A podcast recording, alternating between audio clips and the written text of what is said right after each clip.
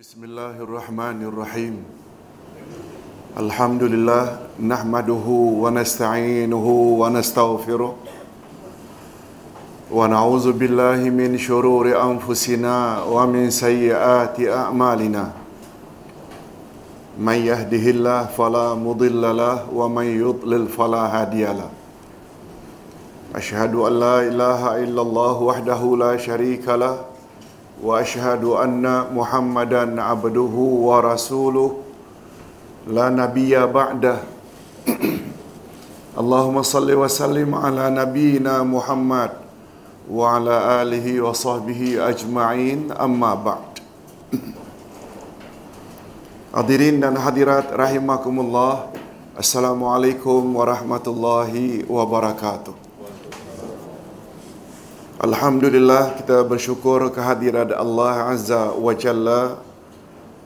Berkat taufiknya kita dapat meneruskan lagi majlis ilmu kita dengan subjek pemantapan akidah. Walaupun pada saat ini sebenarnya kita dalam keadaan cuti sekolah anak-anak dan cucu ada di rumah itu sebab barangkali kehadiran malam ini agak sedikit berkurang karena banyak yang pergi ke luar daerah. Namun demikian, kita teruskan juga pelajaran kita pada hari ini. Lihat muka surat 54, yaitu sikap sahabat-sahabat Rasulullah sallallahu alaihi wasallam terhadap dua prinsip. sikap Rasul maaf sikap para sahabat terhadap dua prinsip. Apa yang dimaksudkan dengan dua prinsip? Hadirin dan hadirat memahami atau mengetahui dua prinsip ini sangat mustahak bagi umat Islam Sebab selalu orang kita gunakan istilah yang penting kita beramal saleh. Apa itu amal saleh? Apa syarat-syaratnya? Banyak dari kalangan masyarakat kita yang tak begitu faham. Ada yang beramal asal saja difikirkan baik dikatakan amal saleh. Satu. Ada pula yang melihat dari sisi lain asalkan amal itu kita lakukan dengan niat yang ikhlas akan diterima oleh Allah. Oh, belum tentu.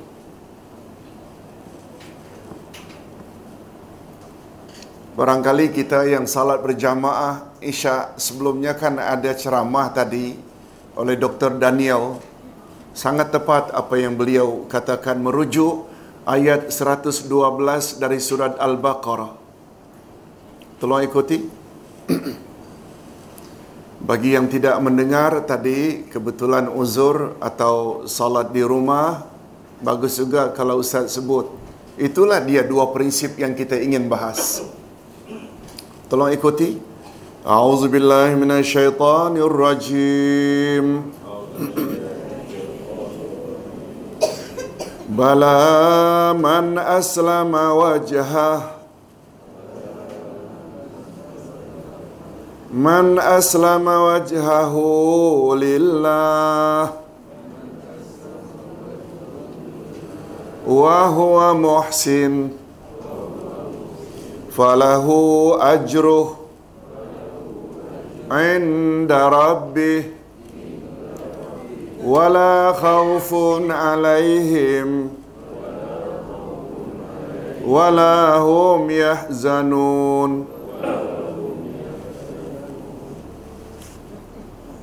Terjemahan ayat.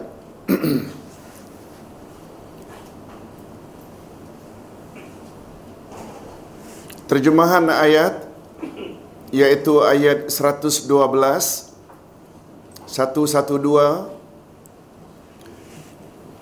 Tidak demikian.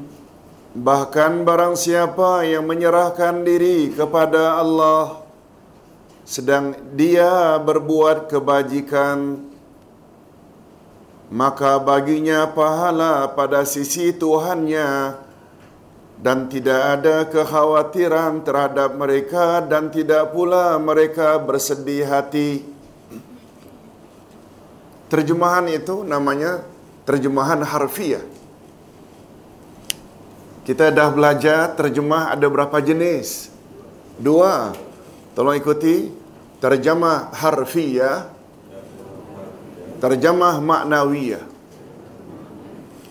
Yang kita boleh ambil hukum dari ayat mesti berdasarkan terjemah maknawiyah yaitu berdasarkan tafsiran bukan harfiah bukan direct translation Ustaz terjemahkan lagi direct translation tadi harfiah bahkan barang siapa yang menyerahkan diri kepada Allah menyerah diri kepada Allah di sini dia punya terjemah maknawiyahnya tafsirannya beramal dengan niat yang ikhlas Ustaz ulang sekali lagi ayat berapa tadi 112 dari surah Al-Baqarah. Barang siapa yang menyerah diri kepada Allah dengan makna apa tadi? Dia beramal dengan niat yang ikhlas lillah. Itu dia terjemah maknawiyah. Okey. Pertama ikhlas lillah.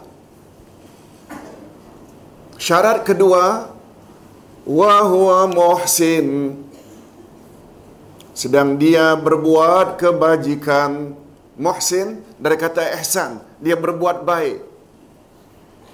Hadirin dan hadirat sesuatu perbuatan dinilai baik berdasarkan akal ke atau ketetapan syarak ketetapan syarak sedangkan dia berbuat baik itu terjemah harfiah maknanya terjemah maknawiyah dia beramal ikut cara Rasulullah sallallahu alaihi wasallam. Pertama tadi dia menyerahkan dia menyerahkan diri pada Allah dengan makna apa tadi? Beramal dengan niat yang ikhlas dan dia berbuat baik. Maknanya apa yang dia buat itu bersesuaian dengan arahan Rasulullah Nabi Muhammad sallallahu alaihi wasallam. Bila dua itu ada pada dirinya, baru apa kata Allah? Falahu ajruhu inda rabbih. Maka baginya pahala pada sisi Tuhannya. Maknanya kalau dijanjikan pahala pada sisi Tuhannya, apa yang dia buat itu Allah terima tak? Itu maksudnya. Bukan hanya itu, dia dapat lagi dua. Selain daripada pahala, dia tidak perlu takut dan dia tidak perlu bersedih hati. Tiga sekali dia akan dapat bila berapa prinsip tadi ada padanya? Dua prinsip. Pertama ikhlas lillah, yang kedua ikut syariat Rasulullah sallallahu alaihi wasallam. Hadirin dan hadirat, itu sekedar mukaddimah saja sebab dia berkaitan dengan apa yang kita nak bahas malam ini. Sila lihat muka surat 54. Apa dia punya topik?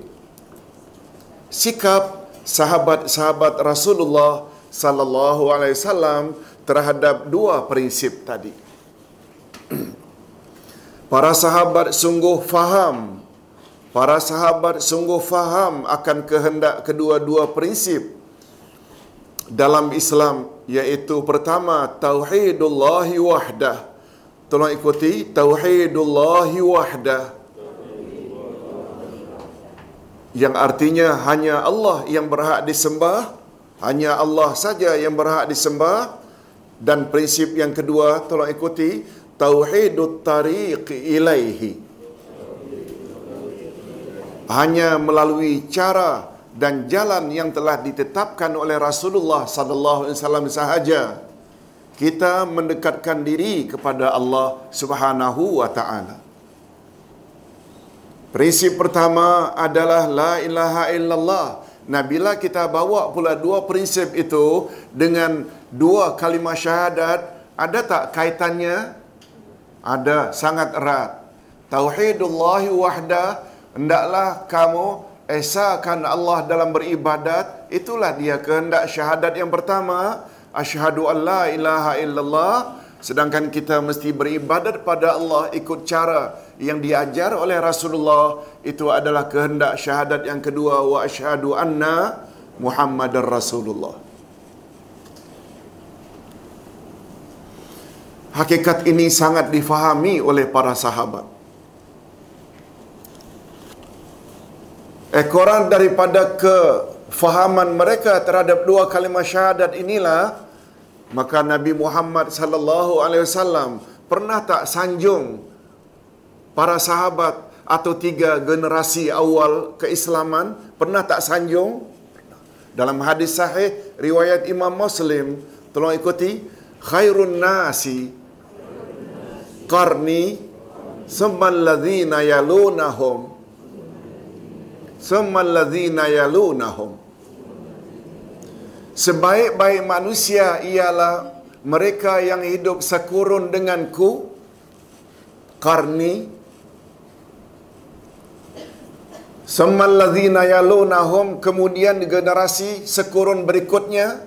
Semalladzina yalunahum kemudian generasi kurun berikutnya.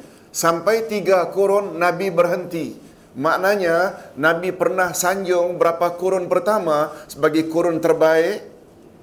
Tiga kurun pertama. Bila disebut karni, kita jadi ingat Syekh Al-Qarni. Be sad. Pernah dengar? Nama kitab yang cukup popular, La Tahzan. Apa yang terjadi? Kan baru-baru ini ditembak dalam jarak dekat enam kali tembakan. Dalam jarak hanya tiga meter saja namun selamat diselamatkan oleh Allah Azza wa Jalla. Tahu tak akibat daripada keselamatan beliau itu? Berduyun-duyun orang Filipina masuk Islam. Ditayangkan dalam video. Tiga orang tiga orang datang ke hotelnya atau datang ke hospital mengucap la ilaha illallah Muhammadur Rasulullah. Lihat. Allah Maha Kaya. Hadirin dan hadirat rahimakumullah. Para sahabat mempertahankan kedua-dua prinsip tersebut. Sungguh-sungguh dan mereka sanggup menentang dengan keras sesiapa sahaja yang ingin menodai kemurniannya. Mereka para sahabat menentang dengan sekeras-kerasnya mereka yang coba untuk menodai atau mencemari berapa prinsip tadi? Dua prinsip tadi. Tolong ulang sekali lagi. Tauhidullahi wahda. Tauhidut tariqi ilaihi. Yang pertama itu yang ditunjuki oleh syahadat yang pertama asyhadu alla ilaha illallah kita hanya dibolehkan menyembah Allah yang Maha Esa tak boleh yang lain.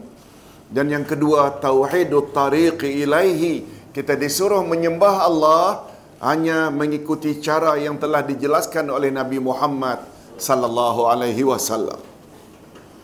Kalau ustaz ingin kuatkan lagi apa yang dijelaskan pada ayat 112 Al-Baqarah tadi jangan lupa catat di sampingnya tadi Al-Baqarah berapa? Juga catat di sampingnya lagi Al-Kahfi 110.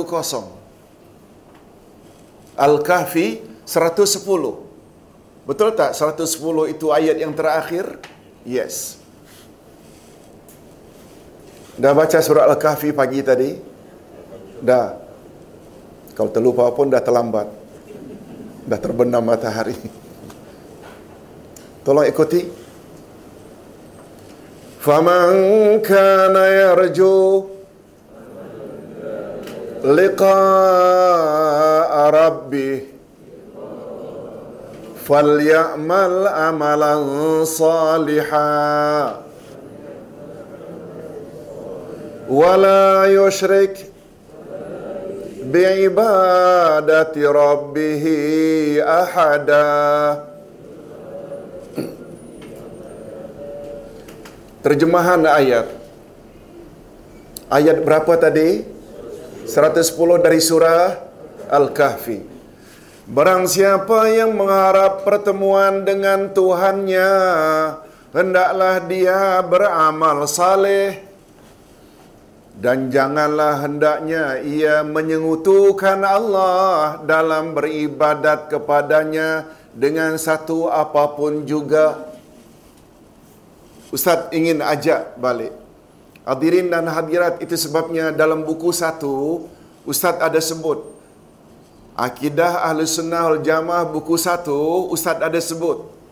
Kitab akidah yang paling besar adalah Al-Quran kitab akidah yang paling besar bagi kita yang berpahaman ahlu sunnah wal jamaah, kitab akidah yang paling besar adalah Al-Quran. Coba tengok petunjuk ayat 112 Al-Baqarah tadi.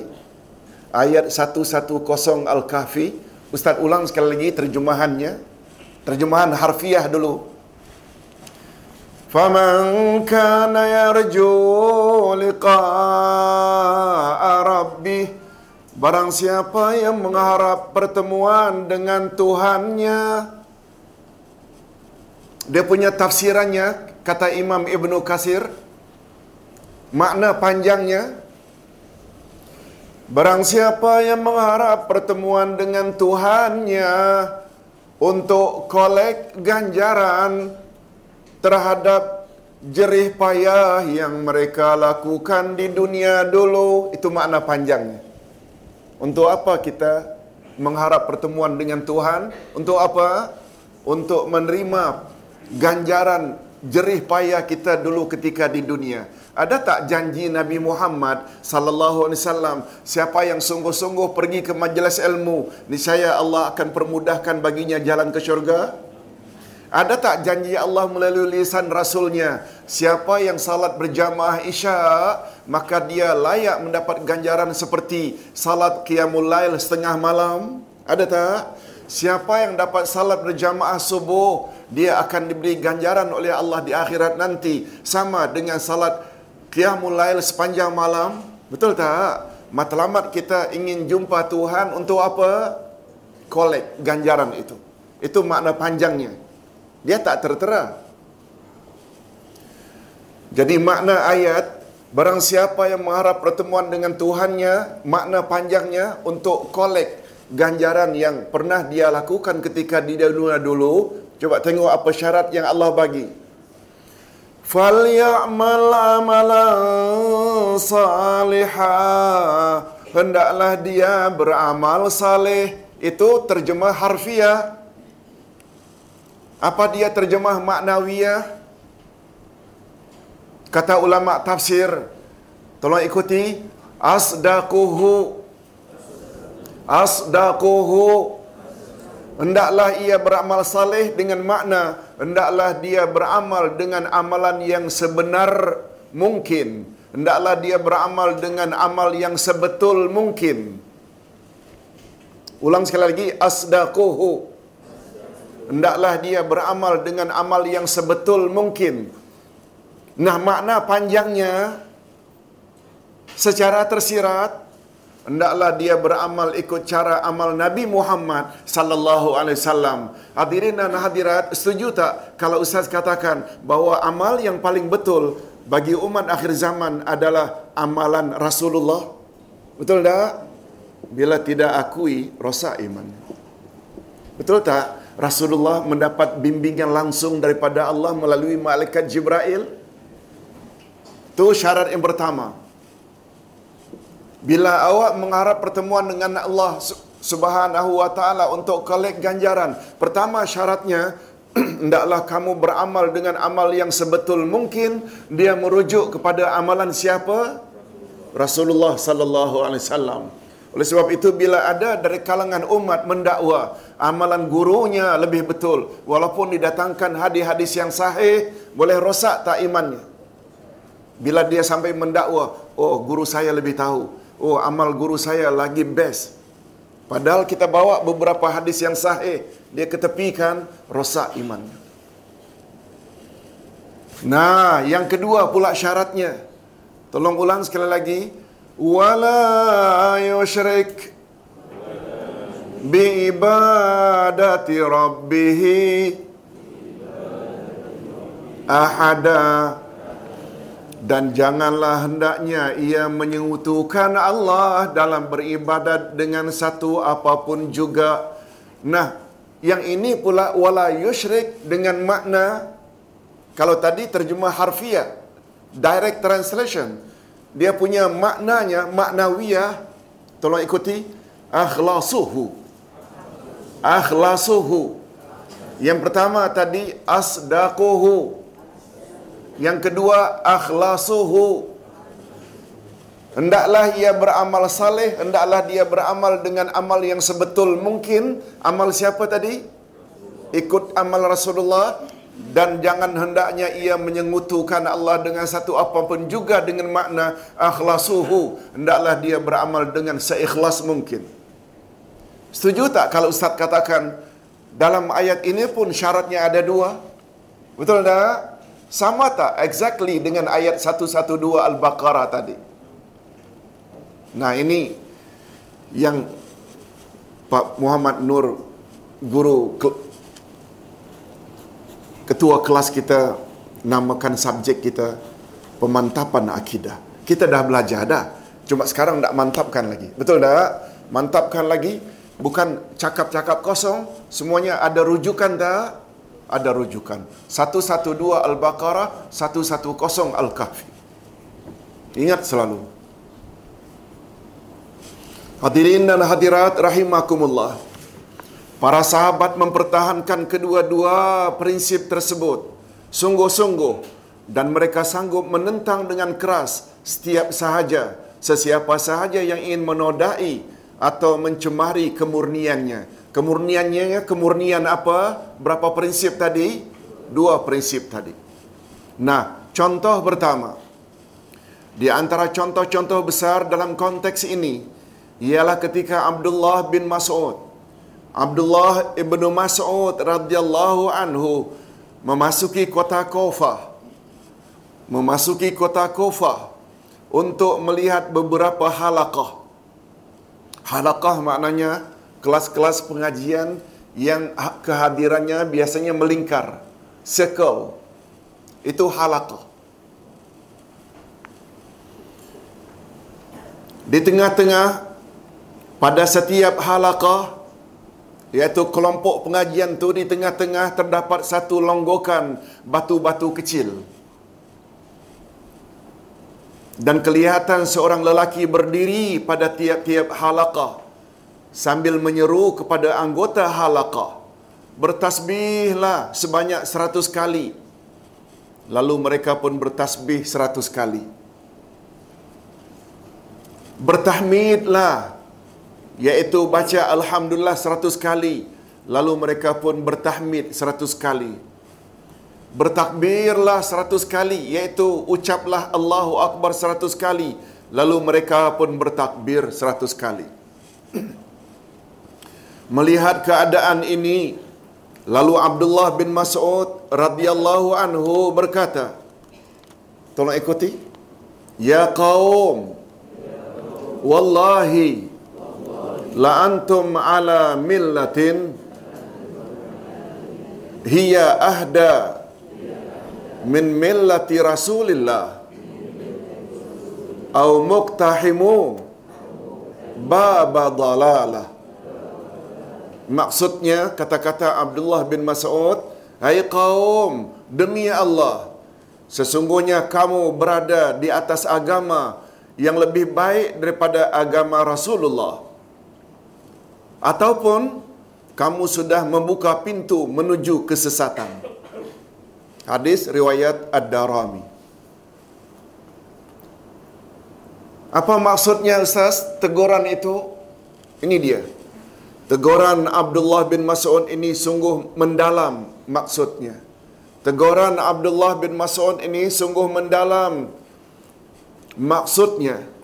perbuatan kaumnya yang mengada-adakan yang mengada-adakan cara baru dalam beribadat itu menurut beliau hanya mengandung dua kemungkinan. Apa yang dibuat oleh para sahabat mengandung dua kemungkinan.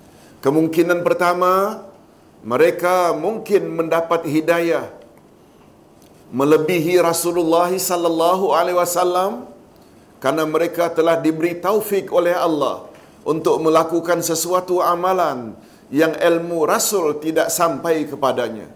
Itu kemungkinan pertama. Mereka buat ada contoh tak di zaman Rasul? Ada atau tidak? Tak ada. Bila mereka buat bermakna seolah-olah mereka anggap itu amal baik yang Rasulullah tak tahu.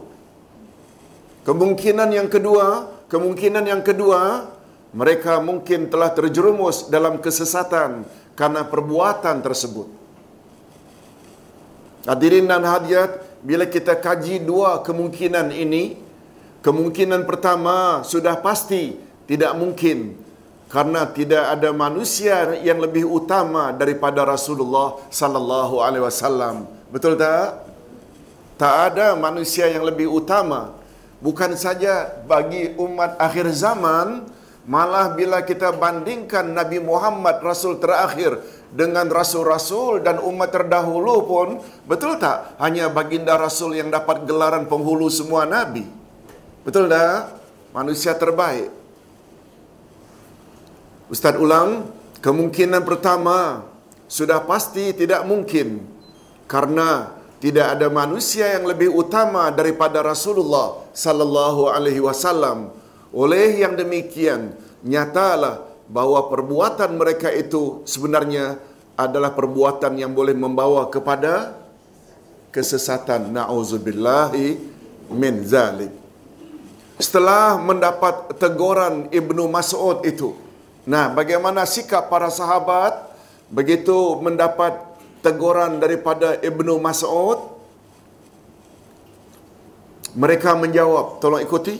Wallahi Ya Aba Abdurrahman Ma aradna Illal khair. Demi Allah Wahai Abu Abdurrahman Iaitu Gelaran untuk Abdullah bin Mas'ud Maknanya Demi Allah Wahai Abdullah bin Mas'ud Tujuan kami tidak lain kecuali untuk kebaikan Maknanya tujuan mereka berbuat begitu Niatnya jahat atau baik? Baik. Kita tak nafikan. Jawaban kamu di atas menyatakan bahawa niat mereka jawaban kaum, maaf, bukan kamu, jawaban kaum di atas menyatakan bahawa niat mereka adalah baik dan ikhlas karena mereka melakukan amal bid'ah tersebut yakni semata-mata mengharap keredaan Allah Subhanahu wa taala. Maknanya dalam perbuatan mereka tadi niatnya baik tapi tidak ikut cara Rasulullah termasuk tak ke dalam kategori amal saleh yang diterima? Tidak. Jangan lupa dua prinsip tadi. Untuk membolehkan amal itu dikatakan amal saleh dan selanjutnya diterima mesti memenuhi berapa syarat? Dua syarat. Itu sebabnya sebagai tambahan bagus juga kalau ustaz sebut kata-kata Imam Ibnul Qayyim Ustaz dah sebut berkali-kali perkara ini. Apa kata beliau ketika menjelaskan falsafah rukun Islam? Apa kata Imam Abdul Qayyim ketika menyebut falsafah rukun Islam? Rukun Islam ada berapa? Lima. Rukun Islam yang pertama mengucap dua kalimah syahadat. Baru kemudian yang kedua apa dia? Salat, puasa, zakat dan haji. Yang namanya ibadat-ibadat utama itu yang mana satu? Betul tak? Dua, tiga, empat dan lima? Betul tak? Kata, kata Imam Ibn Qayyim. Keempat-empat ibadat utama itu salat, puasa, zakat dan haji berada di bawah dua kalimat syahadat. Seolah-olah memberi isyarat bahawa ibadat-ibadat itu semua Allah tak akan terima kecuali jika memenuhi dua syarat yang tersirat di dalam dua kalimat syahadat. Syarat pertama, tersirat di dalam asyhadu alla ilaha illallah. Syarat apa? Ikhlas, betul? Sesuai dengan maknanya, tidak ada Tuhan yang berhak disembah melainkan Allah. Betul tak? Barulah diterima salatnya, puasanya, zakatnya, hajinya, mesti lillah. Betul tak? Hanya itu sajakah syaratnya? Atau ada lagi satu syarat? Satu lagi syarat tersirat di dalam asyhadu anna Muhammad Rasulullah. Iaitu syarat kedua apa dia? Mutabata mutabaatun Nabi. Ikut cara Nabi. Betul tak? Dan kita mention nama Muhammad sallallahu alaihi wasallam. Salat tersebut tak cukup ikhlas lillah kalau salat itu tidak ikut cara Nabi Muhammad. Puasa tidak cukup ikhlas lillah kecuali hendaklah puasa ikut cara Nabi Muhammad. Begitulah boleh kita kiaskan pada ibadat apa pun semuanya baru diterima mesti memenuhi berapa syarat? Dua. Pertama ikhlas, yang kedua ikut cara Nabi Muhammad sallallahu alaihi wasallam. Coba dengar apa kata-kata Abdullah bin Mas'ud menandakan beliau faham sangat tentang dua prinsip tadi tetapi Abdullah bin Mas'ud menjawab alasan mereka dengan mengatakan kaumnya mengatakan apa tadi? Kami buat ini dengan niat yang ikhlas. Apa kata Nabi? Maaf. Apa kata Abdullah bin Mas'ud? Tolong ikuti. Wakam min muridin lil khair lam yablughu. Berapa banyak orang yang ingin mencapai kebaikan tetapi tidak berhasil mendapatkannya. Berapa banyak orang yang ingin mencapai kebaikan namun demikian tidak tercapai kata-kata Ibnu Mas'ud ini memberi arti bahwa niat saja belumlah cukup untuk menentukan betulnya sesuatu amalan. Niat saja tak cukup. Malahan ada lagi syarat lain selain ketulusan niat, yaitu perbuatan tersebut mestilah mengikuti cara yang disyariatkan oleh Nabi Muhammad sallallahu alaihi wasallam. Para sahabat ridwanullahi an alaihim ajmain bersungguh-sungguh memelihara kemurnian ajaran agama daripada diresapi oleh unsur-unsur luaran sehingga manusia tetap utuh berpandukan kitabullah dan sunnah rasulnya dalam segala aspek kehidupan mereka. Hadirin dan hadirat rahimakumullah. Ini yang Ustaz maksudkan bahawa para sahabat sungguh berpegang teguh dengan kedua-dua prinsip ini. Hadirin dan hadirat setuju tak kalau Ustaz katakan bahawa umat Islam di Nusantara banyak yang terlepas pandang terhadap syarat yang kedua? Setuju tak? Masih banyak lagi masyarakat umat Islam Nusantara mendakwa kalau amal itu kita lakukan dengan ikhlas, pokoknya bila ikhlas mesti Allah terima. Ada tak komen macam itu? Ada. Itu bermakna mereka terlepas pandang terhadap syarat yang kedua.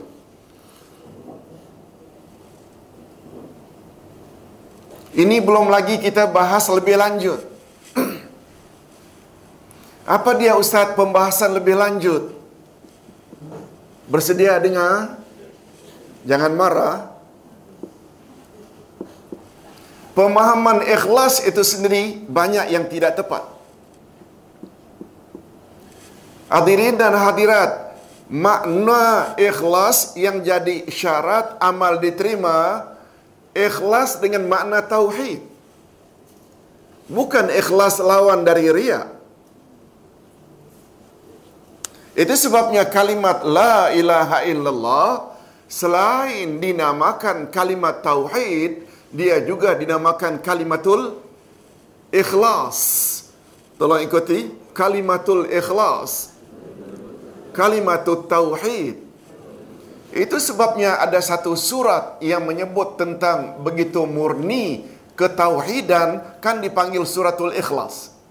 Betul tak? Qul huwallahu ahad. Ahadnya Allah menurut keyakinan kita berbeza tak dengan keesaan Allah menurut Yahudi, Nasrani dan musyrikin? Beza tak? Apa bezanya? Mereka mengatakan Tuhan itu satu, tapi Tuhan ada anak. Yahudi kata Uzair anak Tuhan. Nasrani Kristian kata Isa anak Tuhan. Musyrikin penyembah berhala mendakwa malaikat anak perempuan Tuhan. Sedangkan kita pula dalam surat Al-Ikhlas disebut ahadnya Allah itu dijelaskan pada ayat-ayat berikut lam yalid walam yulad. Itu bila kita cakap tentang ah yang penting ikhlas. Memahami makna ikhlas pun tak tepat. Kalau sekedar asal tidak riak, salah. Makna ikhlas sebenarnya tidak boleh ada apa? Syirik. Betul tak? Kalaulah ikhlas sama dengan tauhid, kalau lawan tauhid adalah syirik, lawan ikhlas juga syirik. Setuju tak kalau Ustaz katakan, banyak umat Islam Nusantara, salat tak tinggal, puasa tak tinggal, haji umrah berkali-kali, masih lagi berurusan dengan bomo? Percaya kepada ramalan-ramalan dukun? Ada tak? Maknanya, maknanya keikhlasannya rosak tak? Rosak. Kalau keikhlasannya rosak, kita maksudkan tauhidnya rosak. Hadirin dan hadirat, bila tauhid rosak, ada faedah tak amalannya? Jangankan amalannya tak berfaedah, imannya juga tak berfaedah. Mau Ustaz buktikan, Ustaz buktikan ayat 85 dari surat Al-An'am. Tolong ikuti. Wallazina amanu walam yalbisu imanahum bizulmin ulaika lahumul am wahum muhtadun Betulkah ayat 85 Al-An'am?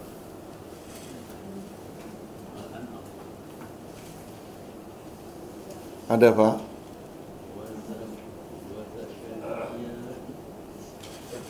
Bukankah? Al-Ma'idah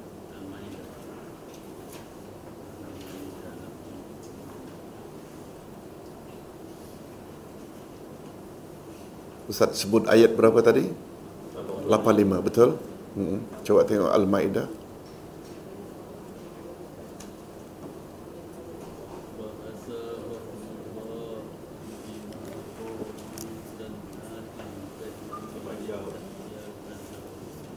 Bukan. Ustaz kira Al-An'am. 85. Al-An'am. 82 ayat surah Al-An'am. 82 tak ya? Bukan maaf. Bukan 85 tapi 82 tolong ikuti 82 surat Al-An'am yes betul tolong ikuti sekali lagi الذين آمنوا ولم يلبسوا إيمانهم بظلم أولئك لهم الأمن wahum muhtadun. Ustaz jelaskan sekali lagi. Tidak menjelaskan ikhlas. Tadi Ustaz ada sebut Syarat amal diterima oleh Allah ada dua. Bukan saja bila dua itu dipenuhi kita layak dapat ganjaran Kita pula Allah kata tak payah takut dan tak payah sedih. Ada beza tak antara takut dengan sedih? Ada. takut menyangkut perkara future. Jangan bimbang ketika kamu ditanya ke dalam kubur, ketika amalmu ditimbang di padang mahsyar, ketika kamu meniti siratul mustaqim. Betul tak? Itu perkara future yang kita cukup takut. Tapi bila dua ini ada, tak payah takut. Dan tak payah sedih mengenang masa silam. Masa silam maknanya terhadap zaman di dunia dulu yang kita hidup di padanya. Mengenang masa silam tak tak payah sedih. Jadi berapa ganjaran yang bila kita lakukan dua perkara tadi kita akan dapat? Tiga. Pahala akan dapat, tak payah takut terhadap menghadapi masa depan dan tak perlu sedih mengenang masa silam. Ustaz tadi ada sebut banyak dari kalangan umat Islam termasuk umat Islam Nusantara yang mendakwa asalkan amal kita ikhlas lillah pasti Allah terima. Betul tak statement itu tak betul? Sebab ada satu lagi syarat iaitu mesti ikut cara Rasul. Betul tak? Nah, Ustaz tadi sedang berkata memahami makna asalkan ikhlas pun banyak yang silap. Sebab ikhlas dengan makna tauhid. Boleh faham? Ikhlas dengan makna apa? Tauhid. Oleh sebab itu bila tauhid lawannya syirik, ikhlas juga tak boleh adanya syirik. Nah, kalau begitu ustaz, kalau tidak ikhlas, amalnya tak diterima, betul tak? Ustaz ingin tambah bukan saja amal tak diterima, iman juga tak diterima. Ini dia ayat 82 Al-An'am. Tolong ulang sekali lagi. Alladzina amanu walam yalbisu imanahum bizul Ustaz terjemahkan dulu. Secara harfiah. Orang-orang yang beriman walladzina amanu walam yalbisu imanahum bizul lalu mereka tidak campur baurkan iman mereka dengan zalim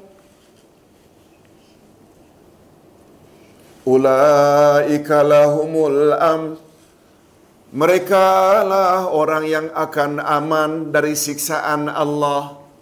Wahum muhtadun. Bukan saja aman dari siksaan Allah di akhirat. Mereka juga akan dapat hidayah. Boleh tak Ustaz simpulkan? Ingin aman dari siksaan Allah, ingin dapat hidayah berdasarkan ayat itu, betul tak? Iman tak boleh dicampurkan dengan zalim?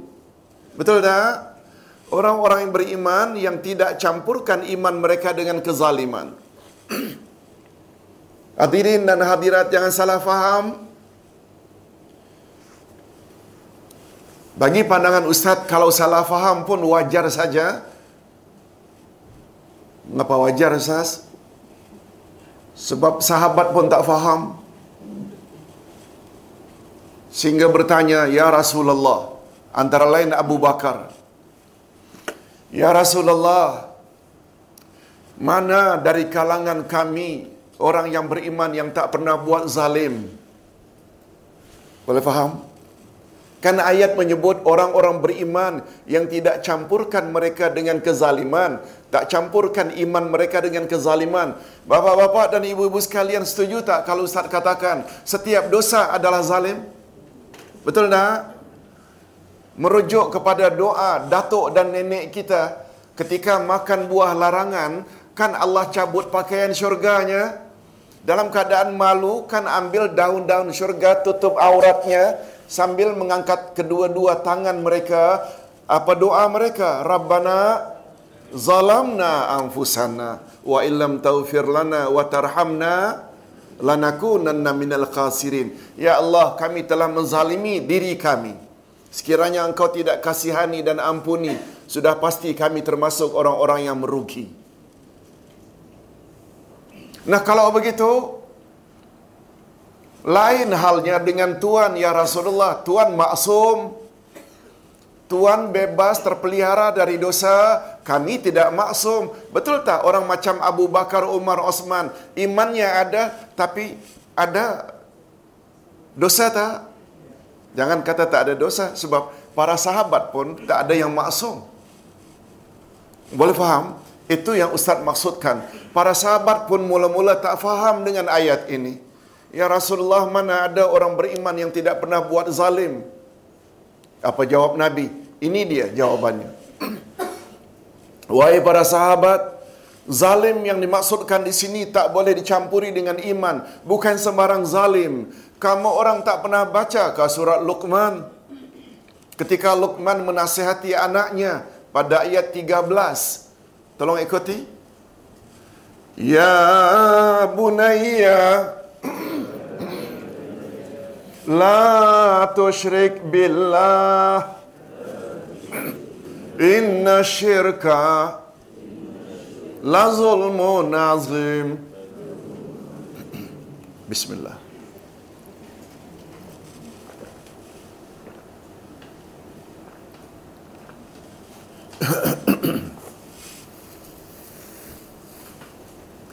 Wahai para sahabatku sekalian, jangan salah faham. Ya Allah maksudkan iman tak boleh campur dengan zalim, bukan sembarang zalim, tapi zalim dengan makna syirik. Zalim dengan makna apa? Lalu Nabi merujuk kepada nasihat Luqman pada anaknya. Tolong ulang sekali lagi. ya bunayya la tushrik billah inna syirka la zulmun azim Wahai anakku jangan engkau buat syirik terhadap Allah. Sesungguhnya syirik adalah zalim yang amat besar. Hadirin dan hadirat setuju tak kalau ustaz katakan bahawa insan yang paling tepat dalam menafsirkan Quran adalah Rasulullah? Betul tak? Hadirin dan hadirat kan dalam ilmu tafsir, tafsir yang paling tinggi kualitinya bila ayat Quran ditafsirkan oleh ayat Quran yang lain. Allah yang bikin istilah, kemudian Allah pula yang explain. Betul tak itu paling tepat? Yang kedua, ayat Quran bila ditafsirkan oleh manusia yang kepadanya Allah turunkan ayat tersebut atau Quran kepadanya. Siapa dia? Nabi Muhammad sallallahu alaihi wasallam. Oleh sebab itu begitu sahabat bertanya, "Mana ada ya Rasulullah orang-orang yang beriman yang tidak campurkan iman mereka dengan kezaliman dengan makna dosa?" Lalu Nabi explain bahawa zalim yang tak boleh dicampuri dengan iman itu bukan sembarang zalim, tapi zalim dengan makna apa? Syirik. Dia merujuk kepada nasihat siapa? Luqman dalam surat Luqman ayat 13. Oleh sebab itu hadirin dan hadirat, tolong fahami wujud tak dalam masyarakat, salat tak tinggal, puasa tak tinggal, haji umrah berkali-kali, tapi masih lagi masyarakat kita buat syirik. Bila itu terjadi, bukan amal saja ditolak, iman pun ditolak. Ustaz terjemah sekali lagi.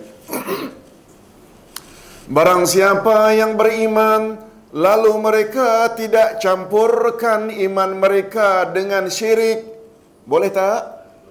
Zalim diartikan dengan syirik, boleh tak? Sebab itu tafsiran Nabi. Nah, bila iman tidak dicampurkan dengan syirik, apa kata Allah?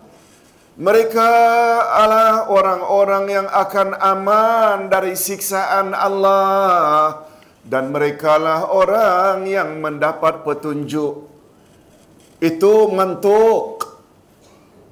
Nah bila ustaz tanya mantuk maknanya apa? Tersurat. Apa dia tersurat? Bila imanmu tidak campur syirik mu akan aman dari siksaan Allah. Itu mantuk tersurat. Apa lawan mantuk? Ngantuk apa lawan mantuk mafhum mantuk tersurat mafhum tersirat. Tolong ulang sekali lagi. Mantuk. Mafhum. Hadirin dan hadirat, cara pengambilan hukum dalam Quran boleh melalui mantuk, boleh melalui mafhum. Mantuk bahasa kita tersurat, mafhum tersirat. Apa dia tersirat Ustaz? Kita cakap dulu tersurat. Ya, Puan Natasha.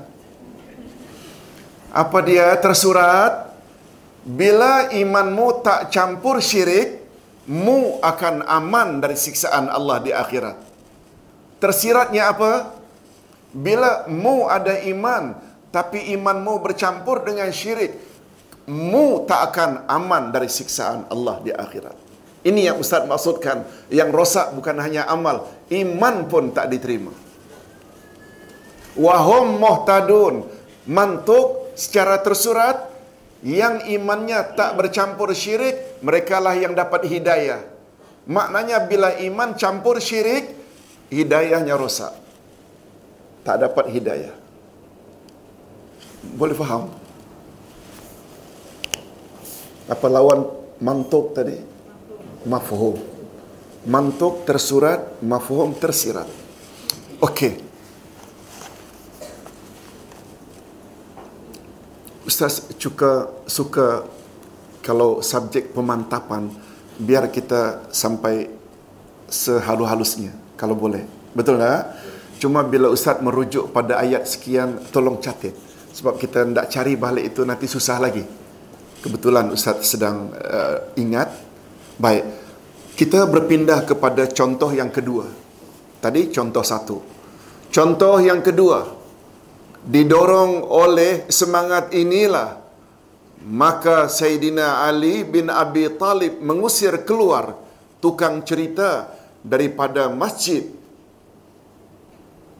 karena ketika mereka menasihati umat mereka memasukkan banyak cerita-cerita khayalan dan kisah-kisah dongeng atas tujuan untuk memberi keinsafan dan melunakkan hati pendengar. Hadirin dan hadirat rahimakumullah. Kesimpulan yang dapat kita ambil dari contoh kedua ini dalam penyampaian memberi nasihat kita boleh tak masukkan unsur-unsur dongeng? Kita boleh tak bawa kisah-kisah yang tidak menentu? Boleh tak? Tak boleh. Itu maksudnya. Sebab apa? Sebab dalam memberi nasihat. Tolong ikuti sabda Nabi sallallahu alaihi wasallam. Ad-dinun nasihah. Agama adalah nasihat.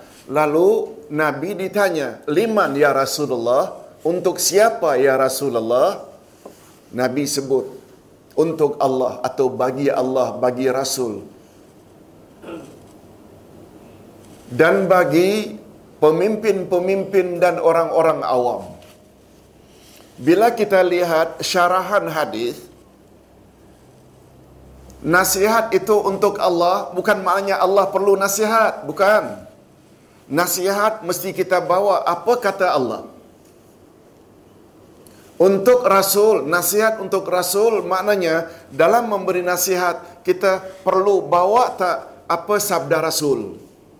Perlu tak? Itu maksudnya. Ini apalagi bila kita merujuk kepada surat Wal Asr. Tolong ikuti. Wal Asr إن الإنسان لفي خسر إلا إلا الذين آمنوا وعملوا الصالحات وتواصوا بالحق وتواصوا بالصبر. Demi masa Sesungguhnya seluruh jenis manusia di dalam kerugian kecuali mereka yang ada iman dan beramal saleh dan berpesan-pesan dengan kebenaran dan berpesan-pesan dengan kesabaran. Apa makna berpesan-pesan dengan kebenaran? Boleh tak dengan kata lain dakwah?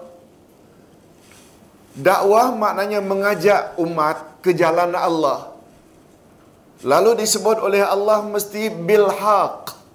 Bil haq maknanya dengan kebenaran. Dan bila ustaz tanya, kebenaran itu datangnya dari mana? dari mana? Daripada Allah. Boleh tak dengan kata lain dari Al-Quran? Boleh tak dengan kata lain dari Rasulullah? Sebab Rasulullah pun apa yang beliau sampaikan adalah atas arahan Allah. Untuk melihat dari dekat kebenaran itu segala yang datang dari Allah, sila catit 147 Al-Baqarah. Al-Baqarah ayat berapa? Tolong ikuti. Al-haqqu rabbik fala takunanna minal mumtarin. Kebenaran adalah segala yang datang dari Tuhanmu. Oleh sebab itu, janganlah kamu ragu-ragu lagi. Hadirin dan hadirat, boleh tak kita katakan bahawa kandungan Quran dari awal hingga akhir adalah kebenaran belaka? Itu sebabnya awal-awal lagi Allah dah kata tentang Al-Quran. Zalikal kitabula raiba fihi hudal. Inilah kitab Al-Quran tidak ada sedikit pun keraguan di dalamnya.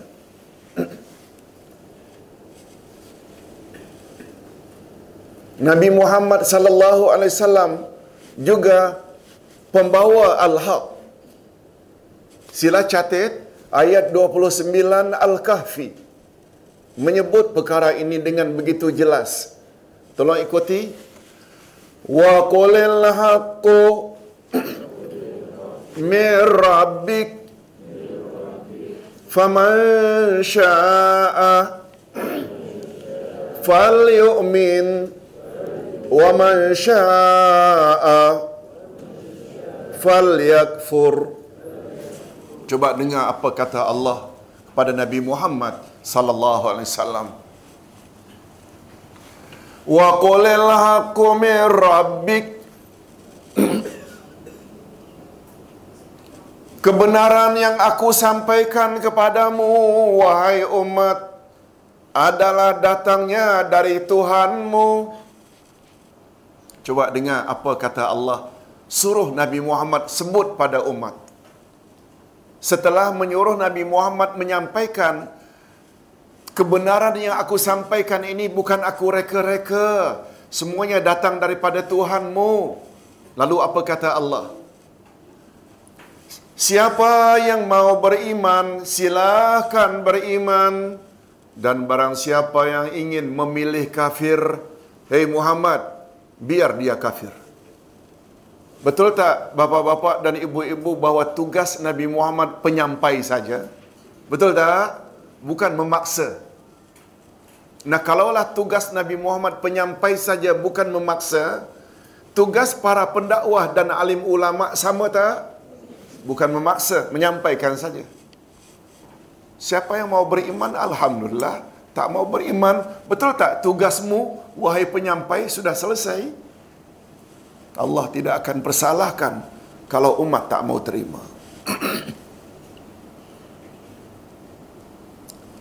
Hadirin dan hadirat rahimakumullah. Itu sebabnya kalau ustaz ingin bawa lebih jauh lagi.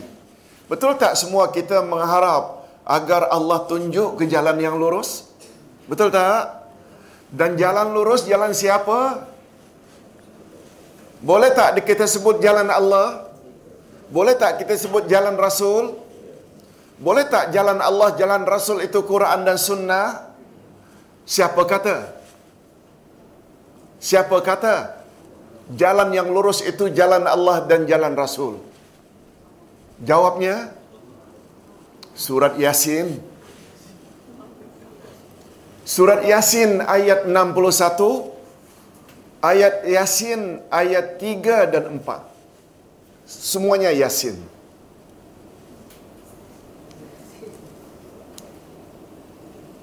Jalan lurus adalah jalan Allah. Tolong ikuti. Tolong ikuti. 661 Yasin. Alam a'ad ilaikum Ya bani Adam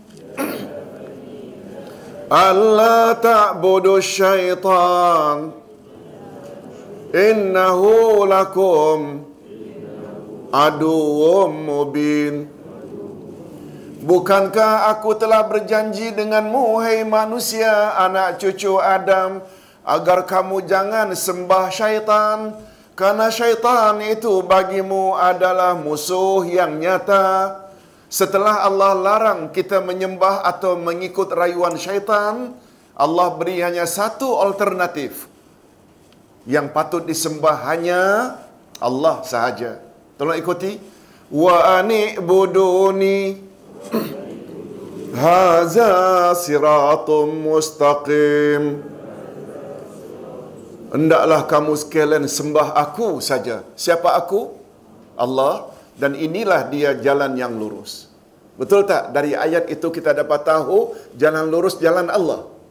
Nah, jalan Rasulullah pula, tolong ikuti ayat 3 dan 4 dari surat yang sama, Yasin.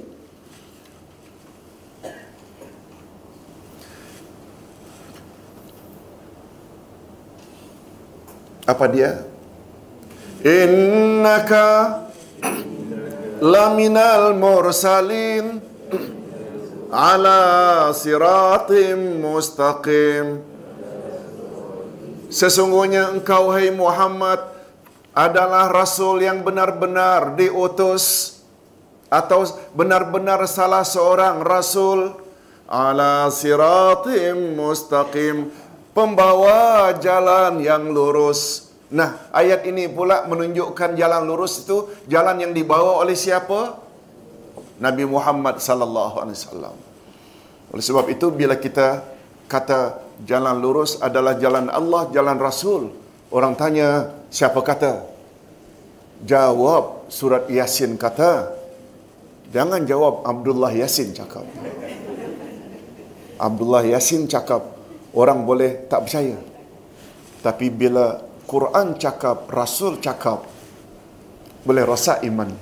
Betul tak? Bila tak percaya. Coba lihat. Padahal surat Yasin tu, itu maknanya jalan yang lurus, jalan Allah, jalan Rasul. Kan jadi amalan orang-orang Melayu surat Yasin. Cuma kerana baca tak faham, masih banyak lagi buat syirik, masih lagi banyak buat bid'ah. Ustaz ingin ulang balik kewajiban kita terhadap Al-Quran ada berapa? Lupa lagi. Ha, ada berapa? Lima. Alhamdulillah masih ada yang ingat. Yang pertama beriman pada Quran. Tolong ikuti al-imanu bihi. Maknanya apa? Beriman pada Quran dia adalah wahyu Allah yang diturunkan kepada Rasul terakhir melalui malaikat Jibril dalam bahasa Arab. Itu iman. Dan satu lagi keimanan kita, dia tidak boleh dirubah-rubah hingga hari kiamat. Itu iman. Yang kedua, tilawatuhu. Apa makna tilawah? Membacanya dengan tajwid yang betul. Yang ketiga, al-fahmu bihi. Apa dia? Memahaminya. Betul tak? Perlu pada subjek lain, bukan tajwid. Termasuk tafsir tak? Atau tadabbur. Itu sebab perlunya kita belajar tafsir. Yang keempat al-amalu bihi. Amalkan apa yang kita telah fahami dalam kehidupan sehari-hari. Betul tak matlamat Quran diturunkan untuk dibaca atau untuk dijadikan pedoman? Untuk dijadikan pedoman. Dan tak akan mungkin dapat dijadikan pedoman bila tak faham. Betul tak? Baru yang kelima tablighuhu ilal akharin sebar-sebarkan sampai-sampaikan kepada orang lain. Hadirin dan hadirat rahimakumullah. Okey, kita banyak angle kita tengok bahawa dua prinsip. Kita masih lagi bercakap tentang dua prinsip ya. Allah Rasul, Allah Rasul, Allah Rasul. Pertama ikhlas, yang kedua ikut cara Rasul sallallahu alaihi wasallam. Kita teruskan dengan contoh yang ketiga. Demikian pula sikap Abdullah bin Umar. Abdullah bin Umar, beliau pernah menegur seorang lelaki yang bersin lalu membaca Alhamdulillah Alhamdulillah wassalatu wassalam ala Rasulillah. Sahabat bersin lalu baca bacaan ini. Alhamdulillah wassalatu wassalam ala Rasulillah. Lalu Abdullah bin Umar bertanya kepadanya, tolong ikuti, Maha kaza alamana Rasulullah sallallahu alaihi wasallam. Bal qala idza atasa ahadukum falyahmadillah. Walam yaqul wal yusalli ala rasulillah.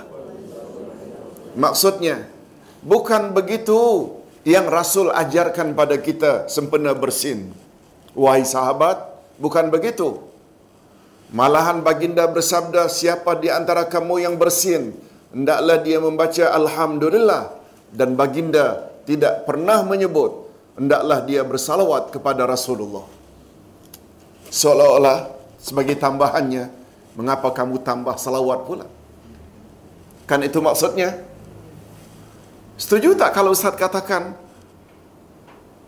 bahawa sahabat Rasul cukup berpegang dengan dua prinsip tadi? Betul tak? Jangan direka-reka, jangan ditambah-tambah.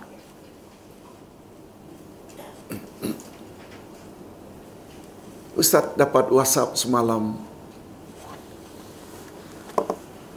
Lalu jemaah minta pencerahan. Ustaz,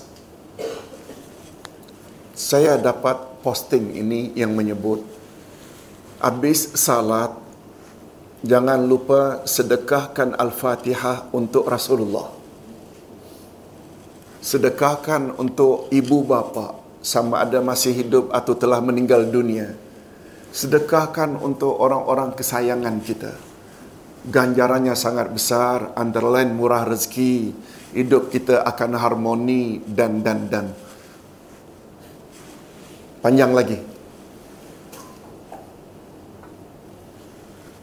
Tolong Ustaz beri pencerahan. Ustaz kata, tidak pernah amalan itu datang dari Rasulullah sallallahu alaihi wasallam. Malah membaca surat Al-Fatihah setelah salat pun tidak ada dalilnya yang sahih. Kan betul jadi amalan orang kita. Yang jadi amalan dari Rasul itu antara lain ayatul kursi. Ayatul kursi pun bermula dari Allahu la ilaha illa huwal hayyul qayyum. Bukan bermula wa ilahukum. Tak pernah datang dari Rasulullah sallallahu alaihi wasallam. Subhanallah 33, Alhamdulillah 33, Allahu Akbar 33, Allahumma antas salam wa minkas salam, la ilaha illallah wahdahu la syarikalah. Ada tak itu semua? Ada. Jangankan menyuruh bersedekah. Al-Fatihah Membaca Al-Fatihah habis salat pun tidak pernah datang dari Rasulullah secara khusus.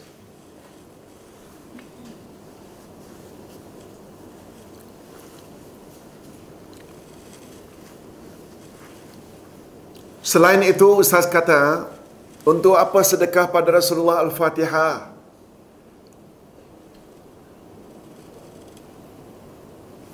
Rasulullah sallallahu alaihi wasallam bersabda dalam hadis sahih Siapa yang menganjurkan sesuatu kebaikan lalu orang yang dianjurkan melaksanakan anjurannya lalu yang menganjurkannya automatically akan dapat ganjaran kalau orang itu amalkan. Boleh faham maksud Ustaz? Boleh faham? Lalu Ustaz kata, mula-mula yang mengajarkan Al-Fatihah kepada para sahabat. Siapa? Rasulullah. Para sahabat kepada tabi'in, tabi'in pada tabi' tabi'in sampai pada hari kita hari ini Betul tak secara berkesinambungan bermula daripada Rasulullah? Bila kita balik kepada hadis tadi, kita baca Al-Fatihah, betul tak automatically Rasulullah terima ganjarannya? Betul tak? Di mana perlunya sedekah? Begitu kata Said Sabik di dalam kitabnya Fiqhus Sunnah. Betul tak menjadi amalan orang-orang kita bila nak membuka satu-satu doa ila hadratin Nabi sallallahu alaihi wasallam al-Fatihah. Maknanya hadiahkan al-Fatihah untuk Rasul.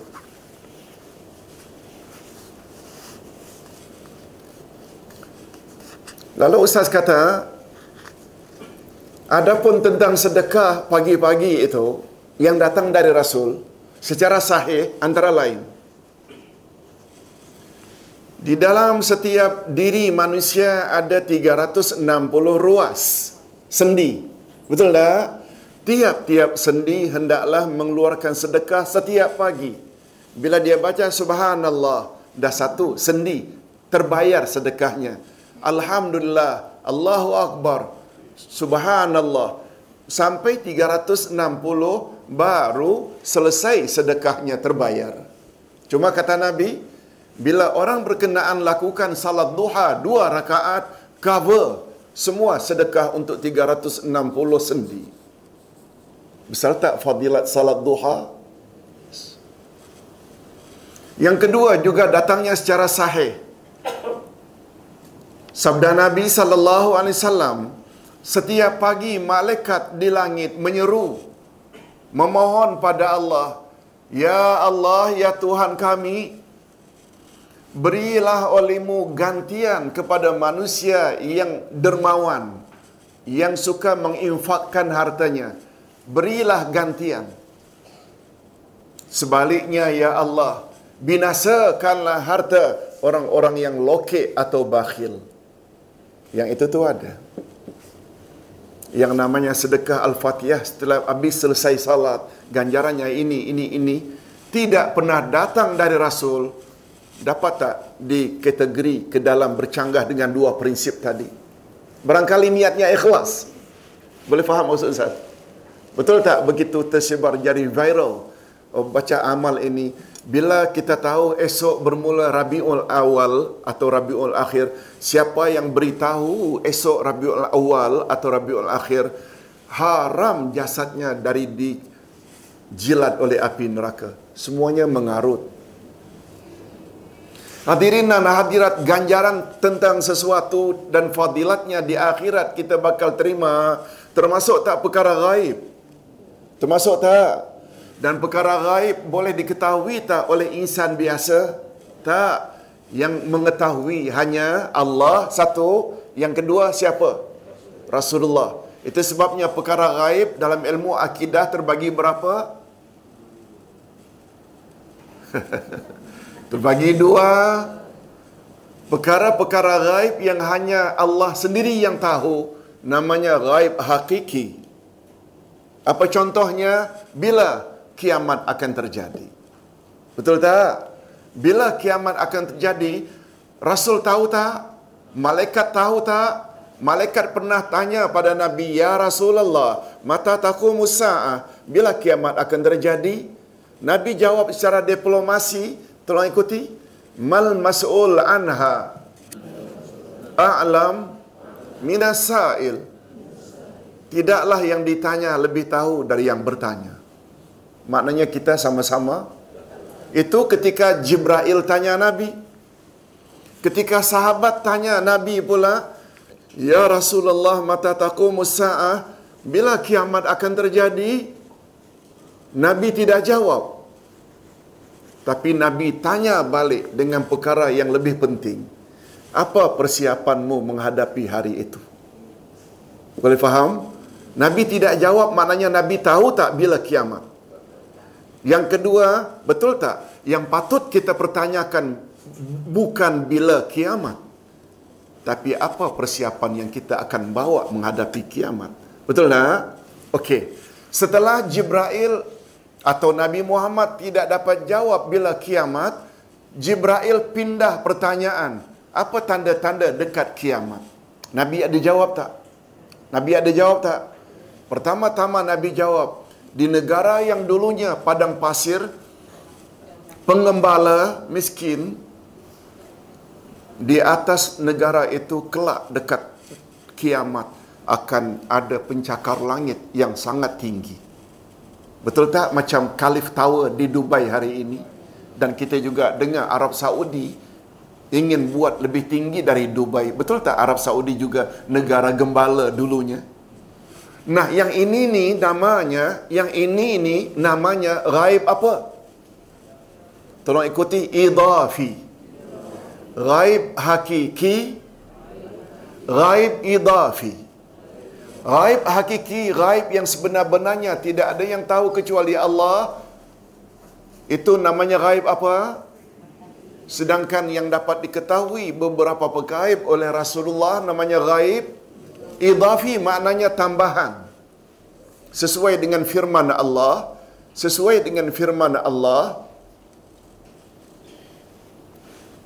Surah 75 ayat 57 Manir tada min rasul. Tolong ikuti. Manir tada min rasul Allah boleh tahu Allah boleh beritahu beberapa perkara gaib dari kalangan orang-orang yang dia redai dari kalangan rasul min rasul. Maknanya Allah boleh tak beri beberapa beritahu beberapa perkara gaib kepada orang-orang yang dia redai dari kalangan rasul sahaja? Apa sebab rasul terima wahyu. Rasul terima wahyu. Jangan kita perluaskan oh ada insan yang tahu bomo tahu dukun tahu. Tak sebab ayat tak pernah berbunyi manir tada min dukun. Manir tada min bomo. Yang ada hanya manir tada min rasul. Sekali lagi perkara gaib ada berapa jenis dua pertama gaib hakiki yang kedua gaib idafi okey Hadirin dan hadirat rahimakumullah. Oleh sebab itu bila kita dapat WhatsApp-WhatsApp posting yang mengatakan siapa amal ini dapat ganjaran ini, tolong jangan disebarluaskan. Sebab bila disebarluaskan bermakna kita syubhat tak menyebarkan sesuatu yang tak patut. Betul tak? Hadirin dan hadirat rahimakumullah. Kesimpulan Nah, kesimpulan yang dapat kita ambil dari beberapa sikap para sahabat tadi.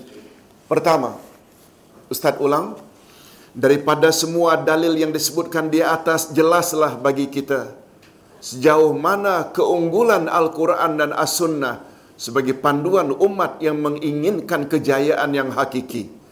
Pada dasarnya dapatlah kita simpulkan sebagai berikut. Pertama, ada lima kesimpulan untuk mengakhiri ceramah kita malam ini, kita baca secara ringkas. Pertama, hidayah ialah segala yang datangnya daripada Allah dan Rasulnya sahaja. Selain dua sumber tersebut, tidak wujud jalan yang ketiga untuk mendekatkan diri kepadanya dan menjauhkan daripada murkanya. Tak ada. Itu sebabnya Nabi pernah tak janji, aku tinggalkan dua pedoman untukmu wahai umat. Selagi kamu berpegang teguh, kamu tidak akan sesat selama-lamanya. Apa dia dua itu? Al-Quran dan Sunnahku. Kalamullah dan Kalamul Rasul. Yang kedua, kesimpulan yang kedua, segala akidah yang bercanggah dengan kitabullah dan sunnah Rasulnya adalah akidah yang batil dan wajib ditentang. Segala akidah, akidah maknanya keyakinan yang bercanggah dengan Al-Quran, hendaklah ditentang. Ustaz buat contoh. Allah berfirman pada ayat 50. Silakan catat setentang dengan kesimpulan kedua Al-Kahfi 50. Al-Kahfi ayat 50. Tolong ikuti. Usjudu li Adam. Fasajadu illa iblis. Kana minal jinni fafasaqa an amri rabbih Sujudlah kamu sekalian kepada Adam. Semuanya sujud kecuali iblis Adalah iblis berasal daripada jin Yang durhaka terhadap perintah Tuhannya Dari ayat itu jelaslah bahawa iblis Allah kata berasal daripada apa? Daripada jin Daripada api, betul tak? Betul tak? Iblis adalah berasal dari kalangan jin. Iblis berasal dari jin atau malaikat. Betul tak dalam masyarakat masih ada yang mengatakan eh, iblis itu sebenarnya malaikat dulunya? Ada tak? Betul tak? Keyakinan iblis berasal dari malaikat bercanggah dengan statement Al-Quran. Ini yang Ustaz maksudkan. Mana-mana akidah bercanggah dengan Quran adalah sesat. Itu sebabnya tadi awal-awal lagi Ustaz dah katakan bahawa kitab akidah yang paling besar adalah Al-Quran. Mesti merujuk pada Quran. Segala yang bercanggah dengan statement Al-Quran adalah sesat. Yang ketiga, segala penambahan dan pengurangan dalam bidang ibadat yang bermaksud untuk mendekatkan diri kepada Allah ataupun dalam cara penyucian jiwa adalah bid'ah yang mesti ditolak walaupun ajaran tersebut munculnya dari orang-orang yang terkenal kehebatannya dalam soal agama. Oh, jangan. Walaupun yang bercakap itu seorang wali Allah, dia tidak boleh mereka-reka cara baru dalam beribadat. Yang punya otoriti menetapkan cara beribadat, yang punya otoriti siapa? Rasulullah sallallahu alaihi wasallam sahaja. Yang keempat, semua orang yang mendakwa mengetahui perkara-perkara gaib yang diperolehinya daripada jin dan seumpama dengannya ataupun telah berhubungan dengan langit kesemuanya adalah dusta belaka. Termasuk tak ayah pin yang mendakwa punya kerajaan langit. Allahu Akbar. Yang kelima, sesungguhnya pendapat-pendapat ulama dalam urusan agama tidak boleh diyakini secara langsung sebagai sesuatu yang mesti diterima. Pendapat-pendapat tersebut hendaklah dirujukkan terlebih dahulu kepada Al-Quran dan Sunnah Rasul Sallallahu Alaihi Wasallam sekiranya sesuai boleh diambil dan diamalkan tetapi sekiranya bercanggah hendaklah ditolak. Ini pula tolong catat An-Nisa 59. An-Nisa 59. Tolong ikuti. Ya ayuhan amanu أطيعوا الله وأطيعوا الرسول وأولي الأمر منكم فإن تنازعتم في شيء فردوه إلى الله والرسول Hei orang-orang yang beriman Taatlah kamu kepada Allah Dan taatlah kamu kepada Rasul Dan pemimpin-pemimpin kamu. Ada berapa yang kita patut taati Selaku orang beriman? Tiga. Allah, Rasul dan Ulil Amri. Ulil Amri pula kata ulama tafsir Ada dua maknanya. Tolong ikuti. Umara ulama. Umara iaitu pemimpin keduniaan seperti sultan, PM, eh, MB, DO, ketua kampung itu umara. Itu ulil amri juga. Yang kedua ulama, termasuk tak barisan mufti, tuan kadi, hakim mahkamah syariah? Yes. Dua-duanya ulil amri. Cuma rahasianya Ati'u Allah. Apa makna ati'u? taatilah Allah. Diulang sekali lagi ati'u di depan Rasul. Menunjukkan taat Allah, taat Rasul sama tak? Tapi tidak ada ati'u di depan ulil amri. Maknanya taat ulil amri memang disuruh. Tapi bersyarat tak? Bersyarat tak? syaratnya tidak boleh bercanggah dengan kehendak Allah dan Rasul. Itu sebabnya sambungan ayat, Datuk, sambungan ayat, bila kamu bertelingkah pendapat, rujukkanlah perkara yang kamu pertelingkahkan itu kepada Allah dan Rasul. Kepada Allah maknanya kepada Al-Quran, pada Rasul maknanya kepada hadis Nabi. Ulil amri dah tak dibawa-bawa lagi. Tu surat An-Nisa ayat berapa? 59. Dan seandainya kita mengambil dan mengamalkan sesuatu amalan sedangkan kita sendiri tidak mengetahui dalilnya, maka kita hanya dibolehkan mengamalkannya sehingga kita mengetahui dalilnya. Maksudnya, jika ternyata amalan yang kita amalkan itu tidak mempunyai dalil yang kokoh, maka hendaklah kita dengan reda dan lapang dada tidak mengulanginya lagi pada masa-masa yang akan datang. Kita dibolehkan setakat ilmu yang ada pada kita bila diberitahu amalkan. Tetapi bila kita diberitahu bahawa dalil yang dibawa itu sebenarnya tidak kuat, bagus tak dengan lapang dada kita tinggalkan?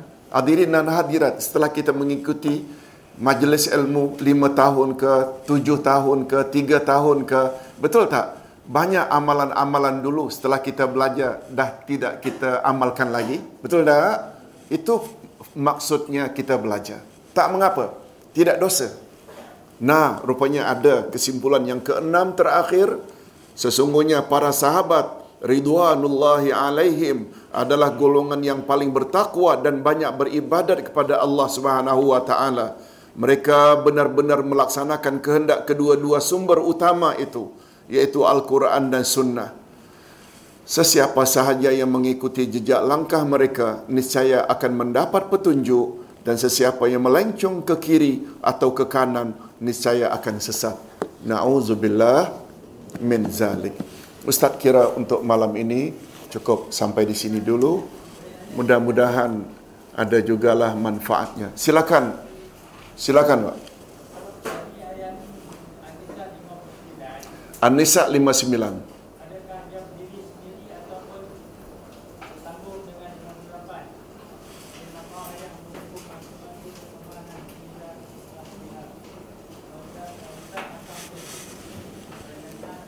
Ya, ayat satu demi satu saling berkesinambungan.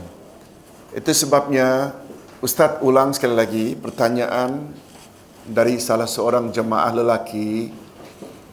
Apakah ayat tersebut berdiri sendiri atau ada kesinambungan cerita?